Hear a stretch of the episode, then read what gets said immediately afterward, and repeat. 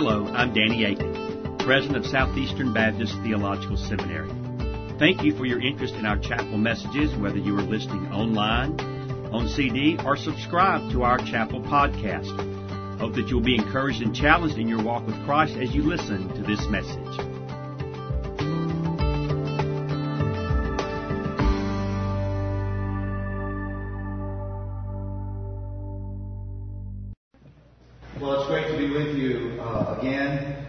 Southeastern has become a bit of a home away from home.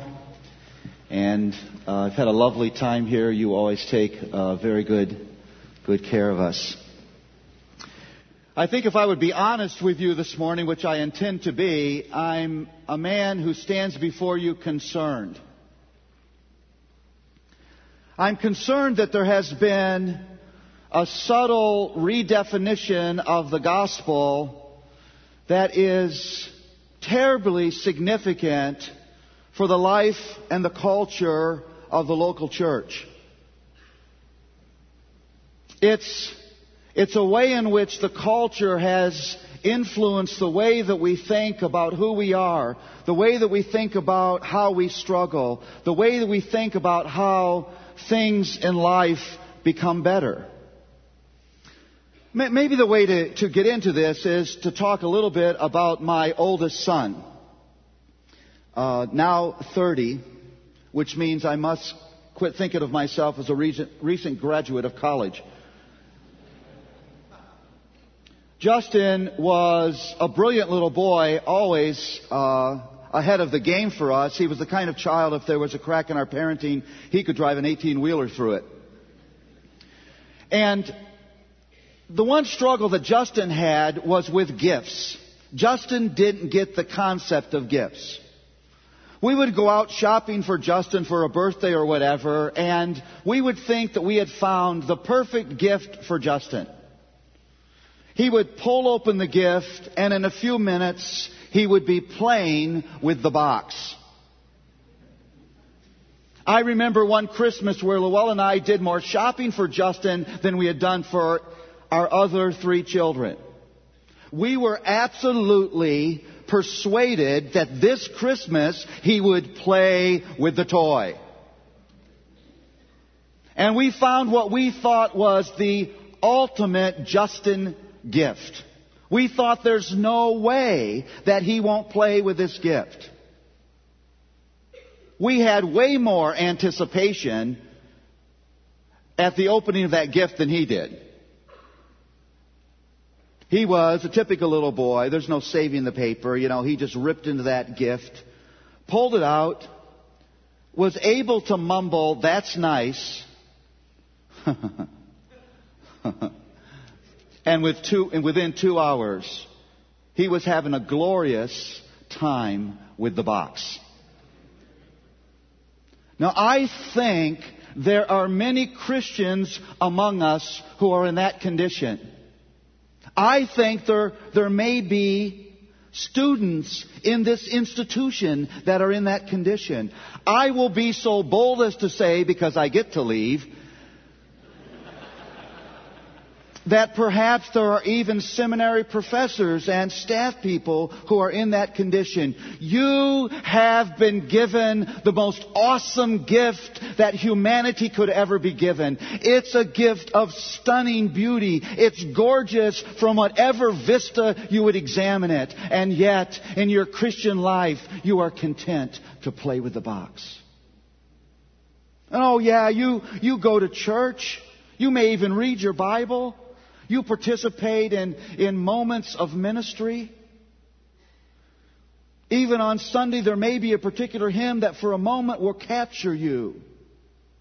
But your, your Christian experience is not uh, characterized by holding with both hands onto the most precious, gorgeous gift that you could ever be given. You don't live with this deep sense of privilege. How could it be that you, being you, would be given such a wonderful gift? No, you're content with the accoutrements of Christianity.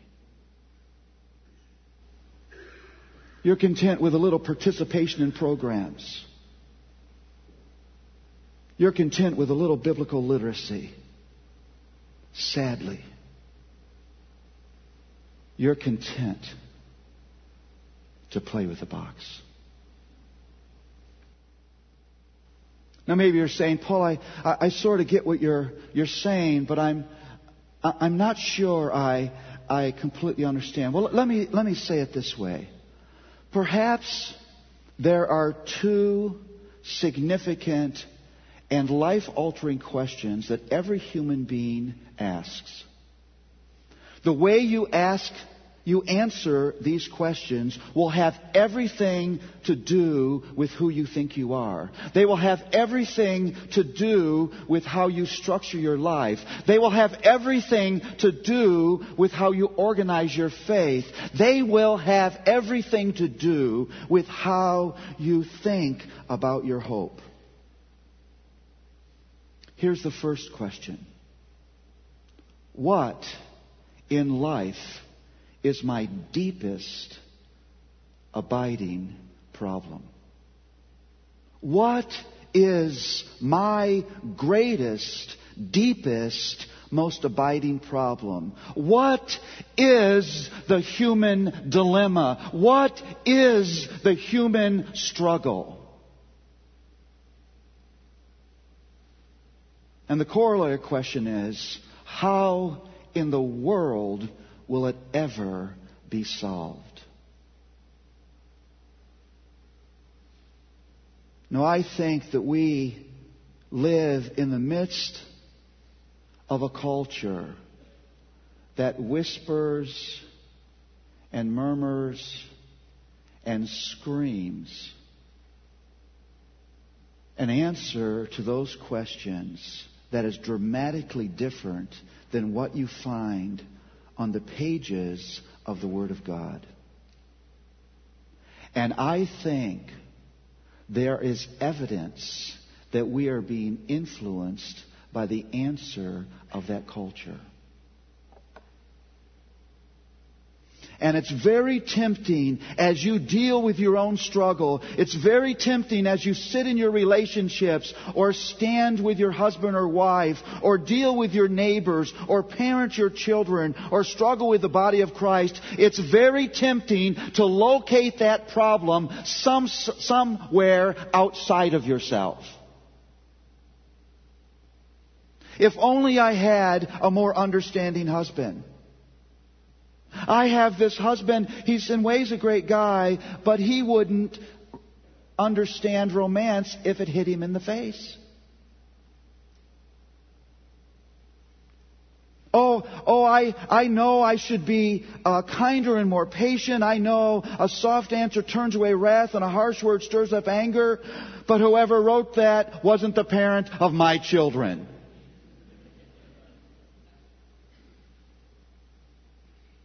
I know I should be more disciplined and more faithful at my work, but I work for a boss who seems never to be satisfied, who is the most ornery, ignorant human being I've ever made, I've ever met.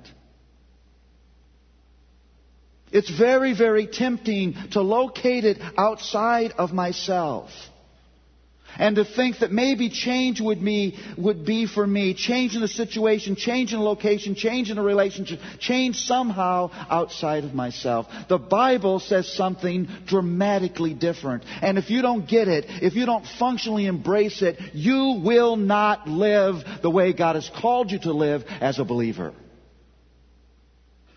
And I am deeply persuaded there are hordes of brothers and sisters around us who are content to play with the box because of the way they've answered those questions. Turn with me, if you would, to Romans 7.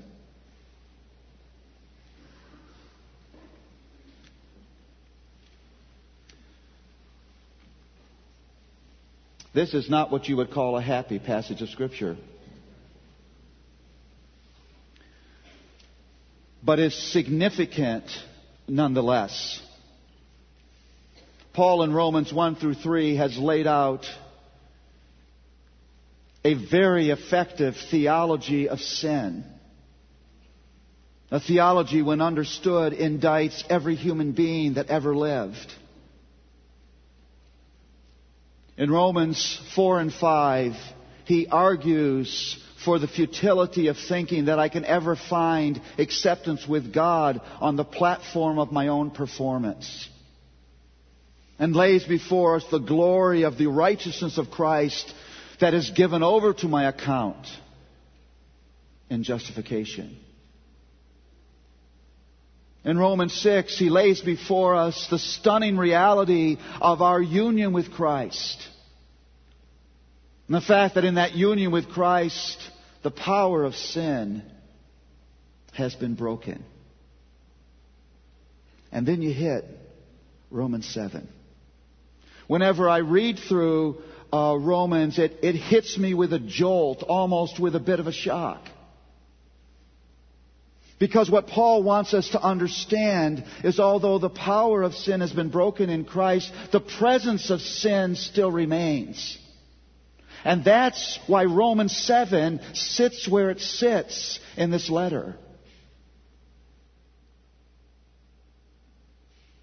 And it's, it's amazing that Paul speaks in these dramatic autobiographical terms. Uh, what humility there is in these words.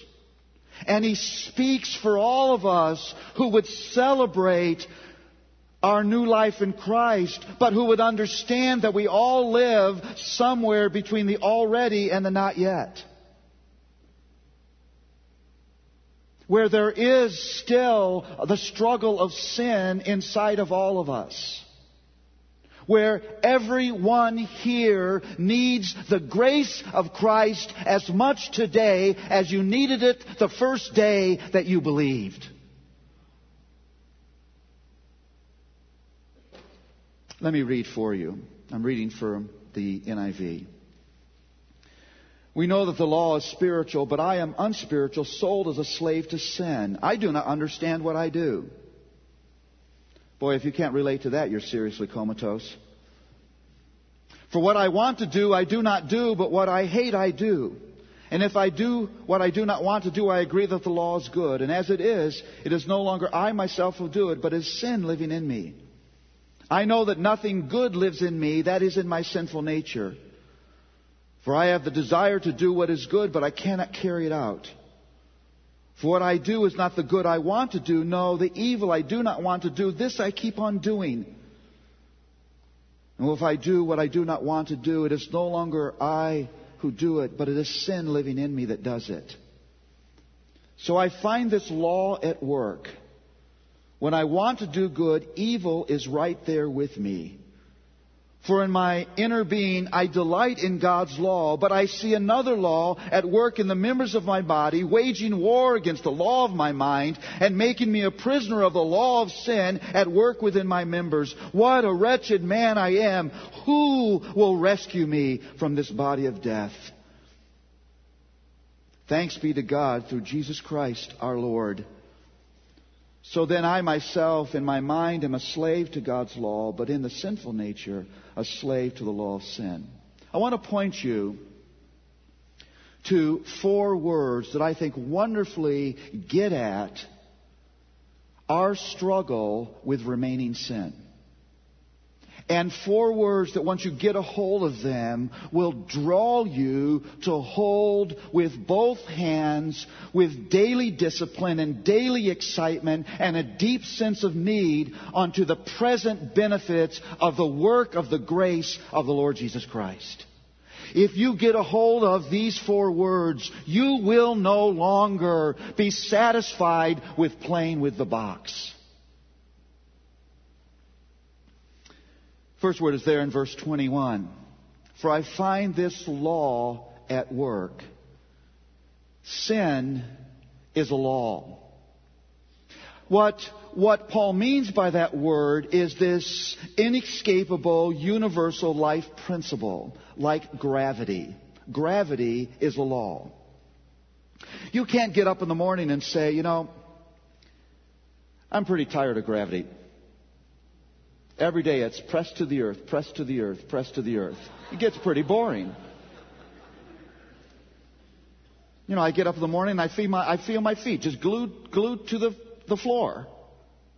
What's up with that? And so I decide one day, you know, I'm, I'm going to live a gravity free life. And uh,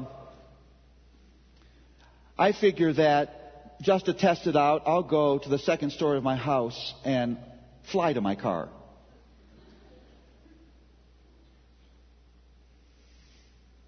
And I, I open the window and I launch myself out. Luella's in the kitchen. She hears a horrible crash on the hood and sees my body in a con- contorted position on the hood. You see, I can't, with an act of decision, say I'm going to somehow, some way live outside of gravity. I can't do that. And in the same way, this principle exists inside of me. That I can't just in a momentary decision decide I'm going to live outside of. That is a powerful analysis. Think about that for a moment. Think about how in this stunning and significant way sin holds you to the ground. And think about it, there will be a day when you won't be held anymore. Praise God for that. And there'll be a day by His grace when we will fly. Praise Him. But listen to this. That day is not today. And you better get that. Use the second word. Another very powerful word. Verse 21 So I find this law at work when I want to do good, evil is right there with me.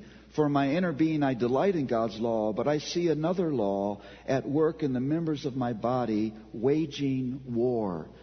Sin is a war. It's a dramatic internal conflict. It's a war that's fought on the turf of your heart. It's a war fought for control of your soul. Brothers and sisters, I believe that we need to defi- redefine spiritual warfare. We have tended to relegate spiritual warfare to demons and deliverance. If it was a movie, it would have to be written by Stephen King and filmed by Steven Spielberg. Actually, spiritual warfare is a very mundane thing. It happens in all of the little moments of everyday life. It's fought in the hallways and kitchens and bathrooms and bedrooms and vans of everyday life. It's there in every situation and every location of human life. Spiritual warfare is going on all around us and inside of us all the time. There is still a war that's going on. Now, if you're, if you analyze your life, you'll see that that's true. You, you could, there are times when you're very aware of the presence of that battle. Uh, let me give you an example. You know, for example, that you're going to have a hard conversation with somebody. You know it's not going to be easy, and, and you, want, you want to have this conversation in a way that's godly and appropriate. And you, you really are armed with good intention. And in fact, you do that thing that we do where you play the conversation over in your head and you speak in your mind for the other person, and you play several renditions of the conversation to make sure you've covered all the potential possibilities, sort of choose your own adventure. And, and you feel ready. You, perhaps you've even asked somebody to pray for you. Good thing. And you get in that conversation and you really are armed with a desire for love and unity and understanding and the glory of God. And somewhere in that conversation, the person says something disrespectful or dismissive to you. And all of a sudden, you can feel the emotional temperature begin to change. And all of a sudden, you have this dramatic morphing of agenda. You don't want to have unity anymore. You want to win. You want the person to say, You're right. You've always been right. You're the rightest person I've ever met. I bow at the feet of your rightism. Oh, right one. And, and you end up doing and saying things you never wanted to do. And you walk out of the room and you think, I've done it again. I can't believe it.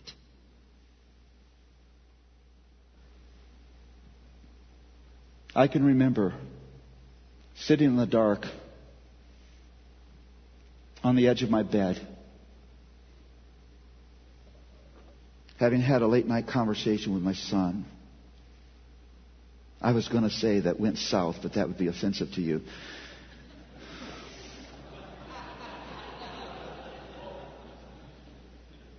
I'm trying to remember the culture in which I now stand.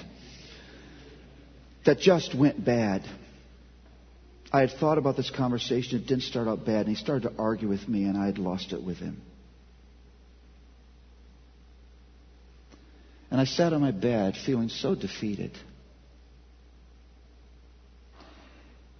And I prayed in my tears God, when am I ever going to win this war? When is it ever going to happen? I don't want to speak to my children this way. I don't want to say these things anymore. I want to be an example of your love and your grace and your wisdom. And Father, I blew it again. Sin is a war. But Paul's not done.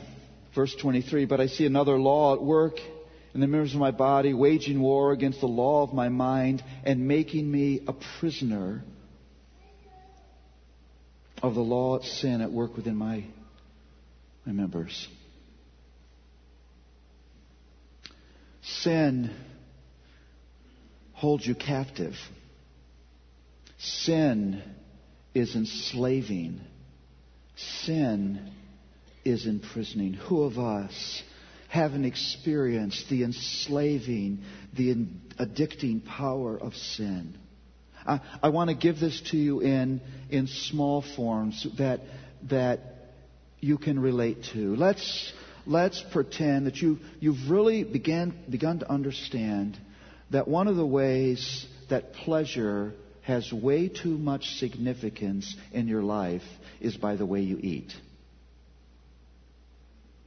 And you really begin to think, and I, I mean this seriously, that you eat sinfully.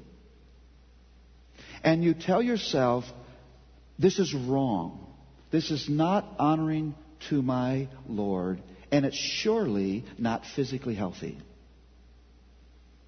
And so you commit yourself that dinner, that day, to only eat one piece of chocolate cake instead of your normal three.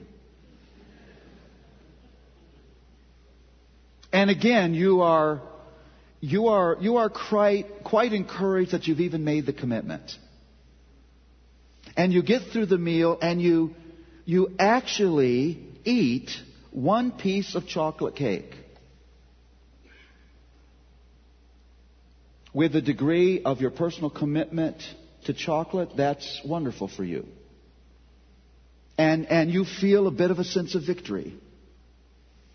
You decide later in the evening you're going to watch some television and you walk through the kitchen to get to the family room and there's a piece of chocolate cake sitting on the counter.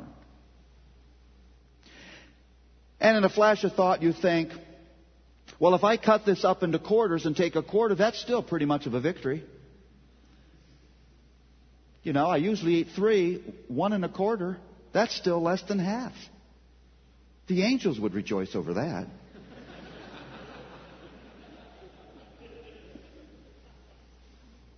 And well, you've after you eat the cake, you, you realize you're a little bit thirsty, and you go upstairs and you uh, go to get a glass of something to drink, and you think, well, Another quarter doesn't really make any difference. You know, I'm still at half. You're still feeling okay about it. The phone rings, the phone's in the kitchen, the closest one, and when you get off the phone, you realize you have chocolate on your hands. You don't even know what happened. But you look at the plate, and there's only a quarter of the cake left. And you notice there's chocolate on your mouth.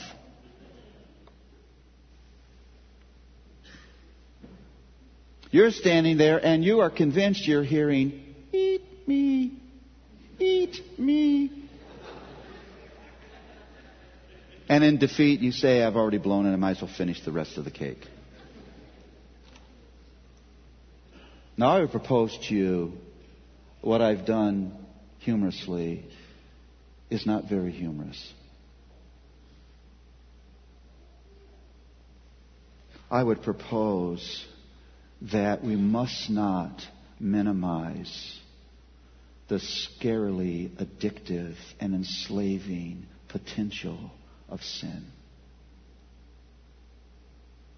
We, we must not be satisfied with little steps of self reformation that only lose their power within a few days. Sin is a law. Sin is a war. Sin is a prison.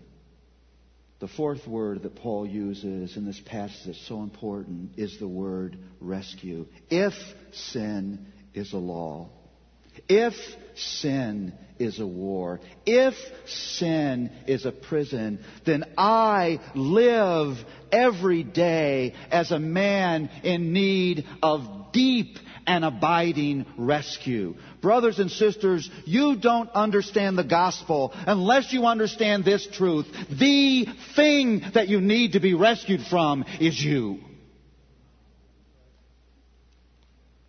And yes, you live in a fallen world. And yes, that fallen world will trouble you. But listen, it's always the evil inside of me that connects me to the evil outside of me.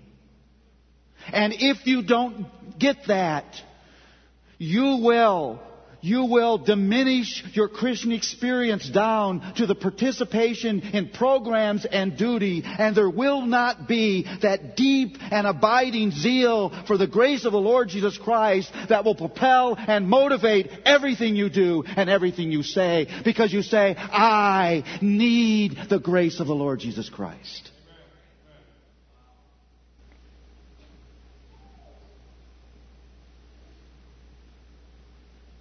I'll be satisfied with an episodic, external, programmatic Christianity. Not one that's driven by a deep sense of personal need. Not one that's driven by a deep sense of personal appreciation for my inclusion in the grace of Christ not one that holds with both hands onto my Lord and Savior. And is as full of zeal and purpose and discipline and accountability because I understand that I live between the already and the not yet.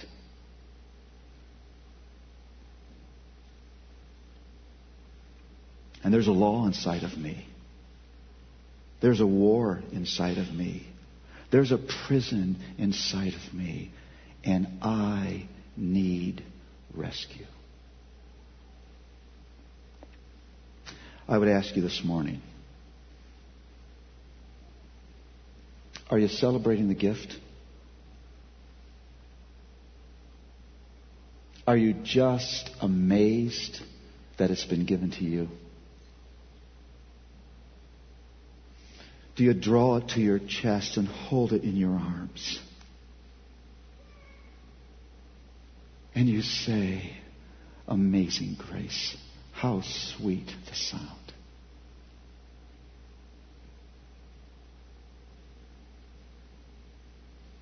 If I if I watched with you the video of your last six weeks, would I say this is a person who is celebrating the gift or this is a person who's content to play with the box.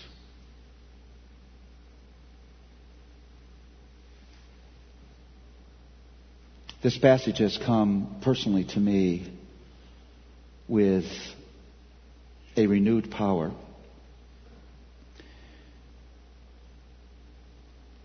And a couple years ago, I, I began determining that when I arise in the morning, actually before I arise, I would, I would pray every morning, still in bed, my first conscious thoughts, these three prayers. The first one is this. Lord, I'm a man in desperate need of your help this morning. Second prayer. Lord, in the sweetness of your love and grace, won't you please send your helpers my way today? Third prayer.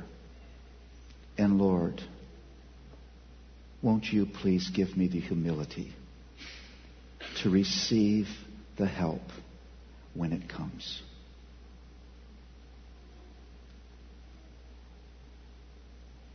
You live. Already have re- received the glorious justifying grace of the Lord Jesus Christ. But not yet has that grace completed its work. And so there is still that law inside of you. There is still that war inside of you. There are still places where you get imprisoned. But there is a gift. We don't hold on for hope to a system of redemption.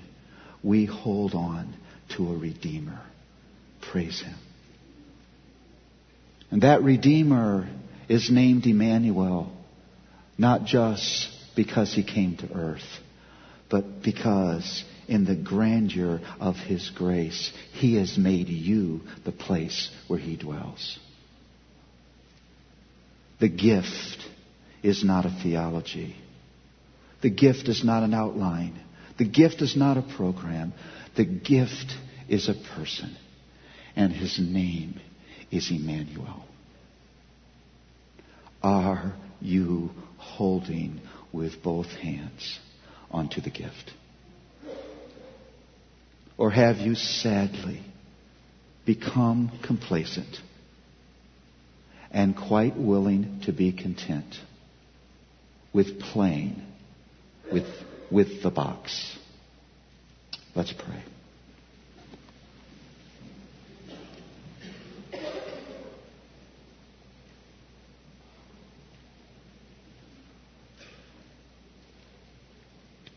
Lord, we thank you for the shocking clarity of your word. Lord, we really, we really want to be that community that at once is the saddest and most celebrant community on earth. Sad because we understand the ravages of sin, but celebrant because we understand the wonderful glories of the gift of your grace in your person and your work. And Lord, it is, it is easy for us to be complacent. It's, it's easy for us in subtle ways to redefine the nature of the dilemma. Lord, we don't want to be those people who would settle for playing with the box. Oh, may we celebrate the gift. May in relationships of accountability in lifestyle of discipline. May there be a constant hunger and a constant pers- pursuit of that gift to know you more deeply, to know you more fully, to follow you more faithfully. We would pray. Not for our glory, but for the glory that's due your sweet and strong name. Amen. The Southeastern family hopes you have enjoyed this message delivered in chapel at Southeastern Baptist Theological Seminary. Our mission is to glorify the Lord Jesus Christ by equipping students to serve the church and fulfill the Great Commission. We appreciate your current and continued prayer support for our faculty, staff, and students. We also hope that you will consider financially supporting our ministry and encourage you to go to our website at www.sebts.edu to find out how you can partner with us. In addition, if you are considering a theological education on the undergraduate or graduate level, we hope that you will consider Southeastern. You can find out more information about us on the web. Again, that address is www.sebts.edu. Thank you for listening.